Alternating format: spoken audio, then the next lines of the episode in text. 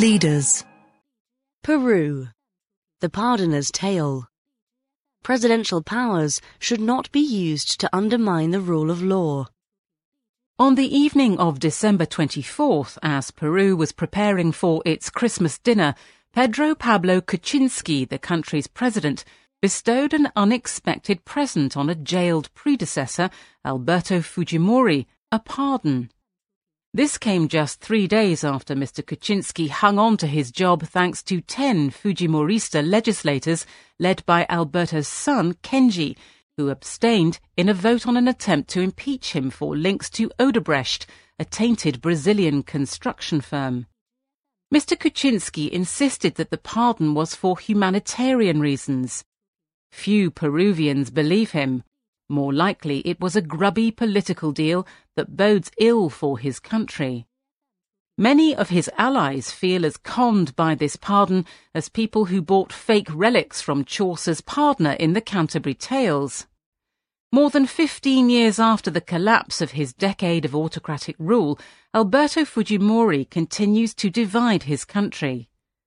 His supporters say he saved Peru from hyperinflation and Maoist terrorism and set it on the path of sustained economic growth. For his critics, he was a dictator who shut down Congress, destroyed checks and balances, engaged in bribery, and was complicit in a death squad. Both are right. But what is indisputable is that Mr. Fujimori broke the law. He was found guilty in trials that were legally impeccable.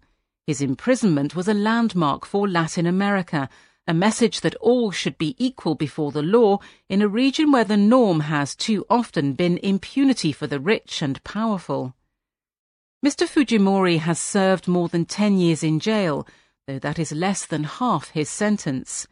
He is 79, has a heart condition, and is in remission from cancer of the tongue.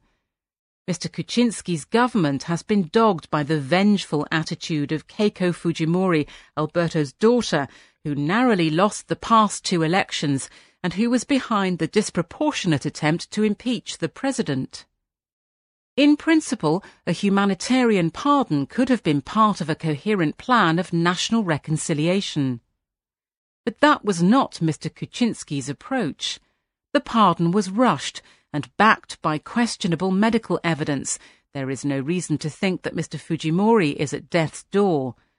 The government made no effort to consult the victims of Mr. Fujimori's rule, nor to seek a genuine apology from him. Alternatively, a pardon could have been more Machiavellian, a bargaining chip that Mr. Kuczynski might have traded for Fujimorista support for the institutional reforms of the judiciary, the civil service, and the political system that Peru badly needs. There is no sign of that either. Instead, it looks like a sordid bargain to let the president survive.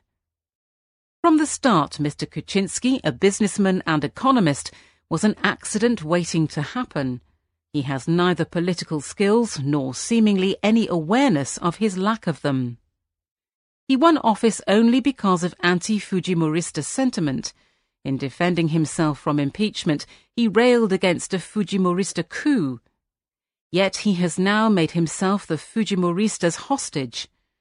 Few of his original supporters will now defend him, especially if it transpires that his dealings with Odebrecht involved more than an undeclared conflict of interest.